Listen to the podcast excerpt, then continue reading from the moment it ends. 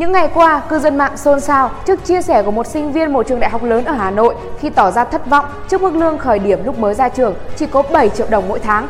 Thực tế, liệu có phải như vậy?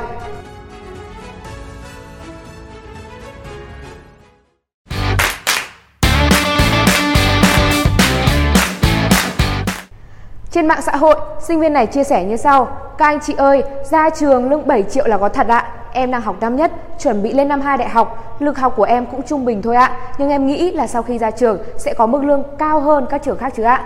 Tự nhiên dạo này mọi người đồn nhau ra trường lương chỉ có 7 đến 8 triệu mà em thấy buồn quá. Liệu có xứng đáng với 4 đến 5 năm đại học tốn kém mấy trăm triệu của bố mẹ hay không? Ít nhất là các nhà tuyển dụng cũng phải nhìn profile của ứng viên xem trường nào tiềm năng, trường nào không chứ nhỉ? Cứ hy vọng đại học có tiếng sẽ có tương lai rộng mở mà nhìn các anh chị ra trường đi làm kể chuyện em thấy bi quan quá ạ. Những dòng chia sẻ này ngay lập tức thu hút sự quan tâm của dân mạng và tạo ra cuộc tranh cãi nảy lửa. Có người cho rằng 4 đến 5 năm học đại học tốn hàng trăm triệu mà lương khởi điểm 7 triệu một tháng thì đúng là không tương xứng.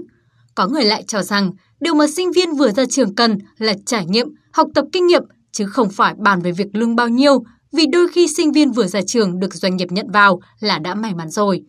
Có quan điểm cho rằng sinh viên sau tốt nghiệp còn thiếu những kỹ năng, kinh nghiệm cần thiết, buộc doanh nghiệp phải thực hiện thêm các chương trình đào tạo. Vì thế, vừa cầm tấm bằng đại học trên tay mà có người cho cơ hội được cọ sát, được trải nghiệm và học hỏi là may mắn lắm rồi. Ngược lại, lại có ý kiến cho rằng sinh viên giỏi, nhất là tốt nghiệp ở những đại học top đầu thì hoàn toàn có thể yêu cầu mức lương tương xứng. Theo luật sư Đặng Văn Cường, Văn phòng luật sư chính pháp, Đoàn luật sư thành phố Hà Nội, hiện nay thị trường lao động và việc làm ở Việt Nam có nhiều thay đổi, biến động và cơ hội việc làm trong và ngoài nước với sinh viên mới ra trường cũng mở rộng hơn.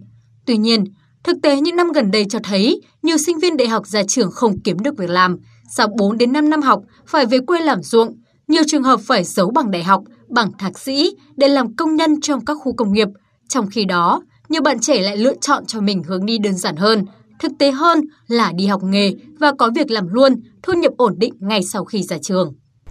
Khi vừa ra trường, tùy vào nhu cầu, trình độ, năng lực, người lao động có thể ứng tuyển vào cơ quan nhà nước hoặc các doanh nghiệp.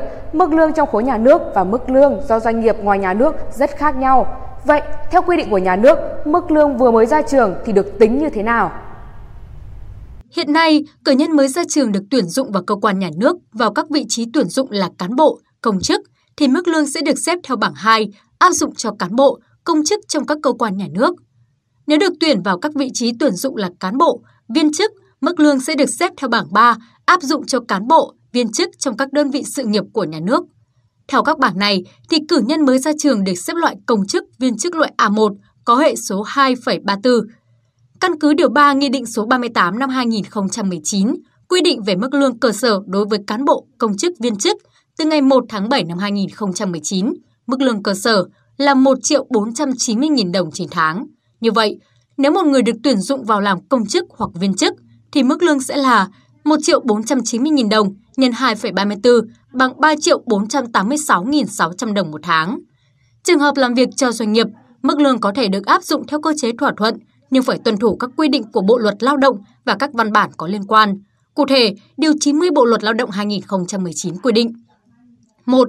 Tiền lương là số tiền mà người sử dụng lao động trả cho người lao động theo thỏa thuận để thực hiện công việc, bao gồm mức lương theo công việc hoặc chức danh, phụ cấp lương và các khoản bổ sung khác. 2. Mức lương theo công việc hoặc chức danh không được thấp hơn mức lương tối thiểu. 3. Người sử dụng lao động phải bảo đảm trả lương bình đẳng, không phân biệt giới tính đối với người lao động làm công việc có giá trị như nhau. Về mức lương tối thiểu vùng, Điều 3 Nghị định 90 Nghị định Chính phủ ngày 15 tháng 11 năm 2019 quy định 1. Mức lương tối thiểu vùng áp dụng đối với người lao động làm việc ở doanh nghiệp như sau. A. Mức 4 triệu 420.000 đồng trên tháng, áp dụng đối với doanh nghiệp hoạt động trên địa bàn thuộc vùng 1. B. Mức 3 triệu 920.000 đồng trên tháng, áp dụng đối với doanh nghiệp hoạt động trên địa bàn thuộc vùng 2. C. Mức 3 triệu 430.000 đồng trên tháng, áp dụng đối với doanh nghiệp hoạt động trên địa bàn thuộc vùng 3. D mức 3 triệu 070 nghìn đồng trên tháng, áp dụng đối với doanh nghiệp hoạt động trên địa bàn thuộc vùng 4. Mới đây, Hội đồng Tiền lương Quốc gia đã đồng thuận và chốt đề xuất tăng lương tối thiểu vùng từ ngày 1 tháng 7 năm 2022 ở mức 6% để trình chính phủ xem xét quyết định. Nếu được chính phủ thông qua, lương tối thiểu vùng sẽ tăng sau hơn 2 năm giữ nguyên. Trong khi đó, Theo báo cáo của Tổng cục Thống kê, thu nhập bình quân tháng của người lao động quý 1 là 6,4 triệu đồng, tăng 1 triệu đồng so với quý trước và tăng 110.000 đồng so với cùng kỳ năm trước. Thu nhập bình quân tháng của lao động nam cao gấp 1,36 lần thu nhập bình quân tháng của lao động nữ, 7,3 triệu đồng so với 5,4 triệu đồng. Thu nhập bình quân của lao động ở khu vực thành thị cao gấp 1,43 lần khu vực nông thôn, 7,9 triệu đồng so với 5,5 triệu đồng. Có lẽ cuộc tranh luận về mức lương sẽ khó đi đến hồi kết bởi trên thực tế mức lương lý tưởng còn phụ thuộc vào nhiều yếu tố khác nhau như tính chất công việc, kỹ năng, kinh nghiệm cũng như giá trị mà nhân viên có thể mang lại cho nơi mà mình đầu quân. Bản tin của chúng tôi đến đây là kết thúc. Cảm ơn quý vị và các bạn đã quan tâm theo dõi. Xin kính chào và hẹn gặp lại.